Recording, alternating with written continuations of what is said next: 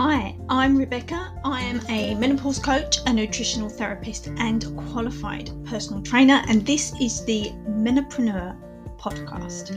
I created this podcast to help educate and empower fabulous midlife women through their menopause and beyond so they can thrive on the other side. Studies have shown that women who knew what to expect during their menopause had a much better experience than those women who knew nothing. So let's get started with today's episode.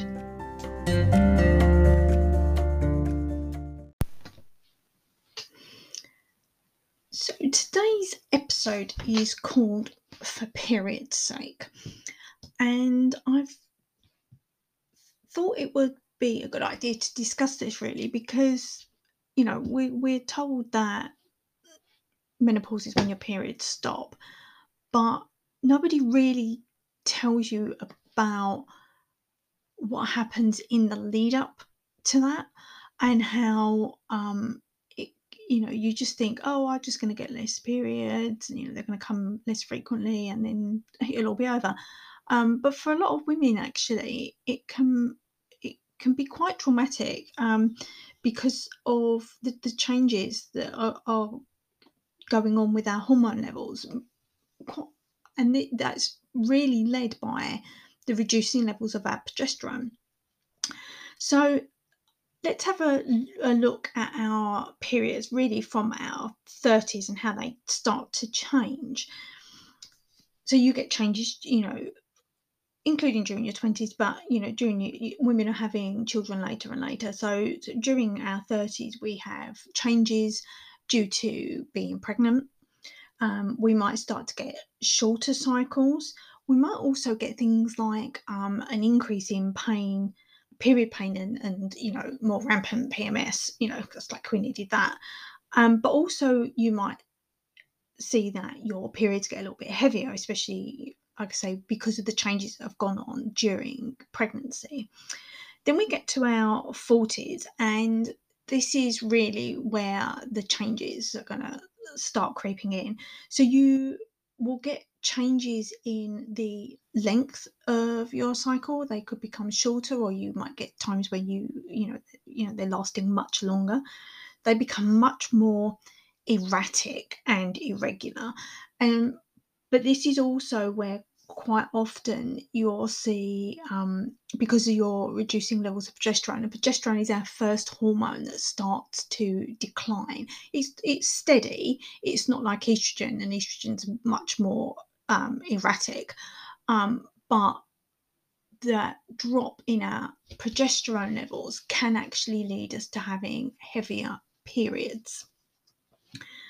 So that's something that can happen, you know, that we'll start to see during our 40s.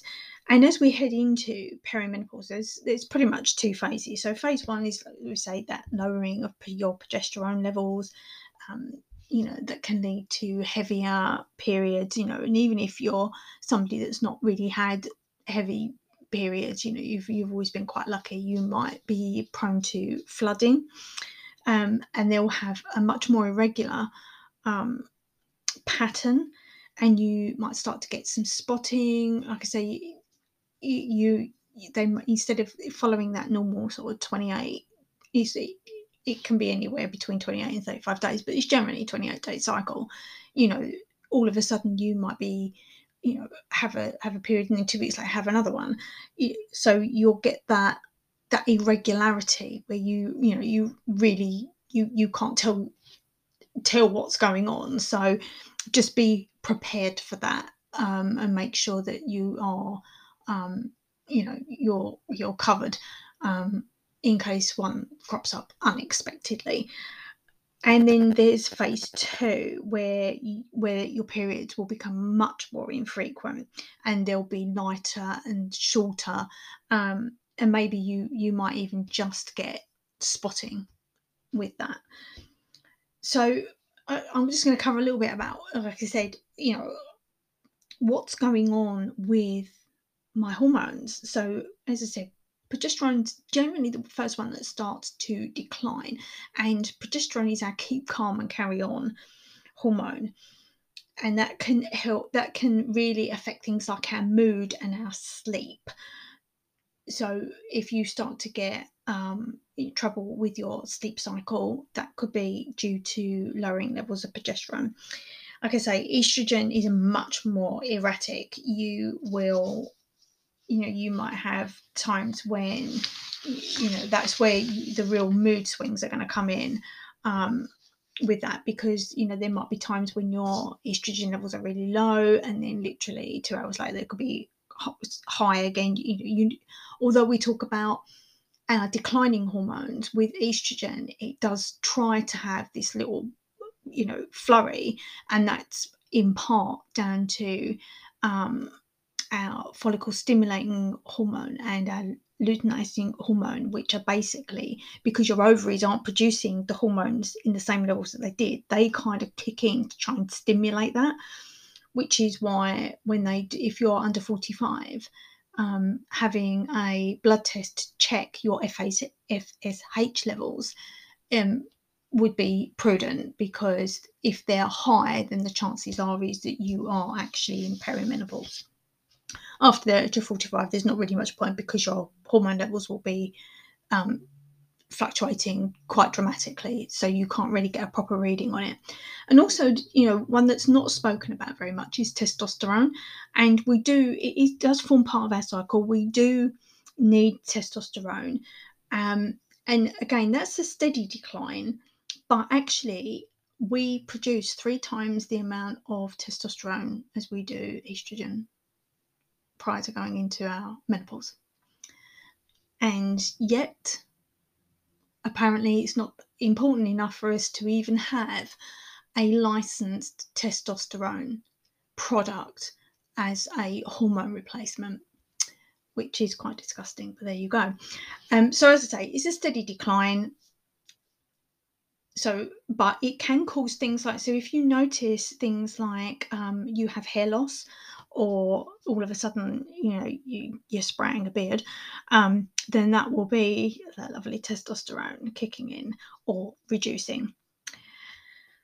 So other factors that can actually affect our hormone and disrupt our cycle. So stress is a big one. So you'll hear me talk about stress quite a lot.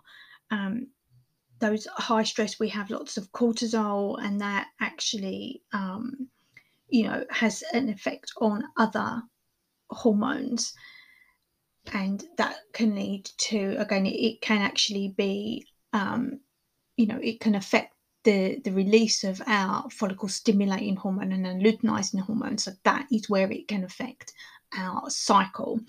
But also things like our gut health, again, this is another area where you'll hear me speak a lot, because it's so vital. So your gut actually contains an enzyme that breaks down estrogen into its active form. So if you haven't got good gut health, then that will actually affect the balancing of your hormones. So that's not just something for menopause, that's something that we should be taught about in general for our hormone health. Then there's the environmental impact of things like xenoestrogens, and they're things that are found in plastics, and they basically, what they do is they mimic and trick our body into thinking that we have that they're hormones, basically. So, and they're called xenoestrogens, so they mimic estrogen, so that can really have an effect as well. And dietary, so sugar and refined carbs, they affect our blood sugar levels, which can have an effect on our cycle. And, you know, if you're not eating a good diet, that can also, you know, if you're not getting the proper nutrients, that can affect your hormone production. So, you know, there's lots of factors that can affect and have an impact on our cycle. So, you know, there are a couple of things that you can do, just reducing things like the toxins that you have, things that you have around the house, things that you put on your body. You know, we absorb things through our skin. Have, you know, even, you know, what you're breathing, what you're drinking, what you're eating, that those things are really important. So improving your diet, reducing those toxins and really improving your gut health and reducing the amount of stress you have. Those things can have, quite a big impact on your cycle. And it's quite a big thing as we go into, let's face it, no periods is pretty much the only plus side of menopause. I hate to put it out there, but it really is. But getting to that point can be quite a traumatic experience. Quite often, if you're having issues with things like flooding or heavier periods, then you will probably be recommended to either have a, I don't know whether they still call that a DNC, or it's a procedure basically that I think it scrapes away the lining of your womb. Lovely. Or have something like a Mirena coil fitted, which, if you're used to having a coil, then that would be a really good, because that's a micronized progesterone, and that's the best type to take for your body, because it is body identical, which means that it has the same structure as the hormones that you produce. So if you're thinking about any kind of HRT or that's really what you want to be looking for, is body identical. And I think pretty much all transdermal, so that's going to be gels and patches, will be body identical. I think that they are now looking at licensing a body identical oral combined HRT, which will be brilliant, because, I say it means that your body doesn't know the difference, because it has the same chemical structure. Is actually made from yams. Unfortunately, eating a shed load of yams will not produce the same effect, and you would really need to eat a shed load of yams. So you don't really want to be doing that. But that's now what HRT, the body identical HRTs, the most common now forms of HRT are made from. So, you don't have to worry about it coming from, pregnant horses, which is where it used to come from now. So that's a good thing. But this can be quite a traumatic period for your periods, excuse the pun. So doing whatever you can, and just knowing that these things are going to happen. A lot of women don't know that. You just think your periods are going to stop, but you don't realize that actually before that happens, there's a lot that goes on leading up to that. And some of that can be that your periods will actually get heavier and more painful. So knowing that there are things that you can do, or that you may be offered, and having that knowledge is really vital. So I hope you enjoyed that.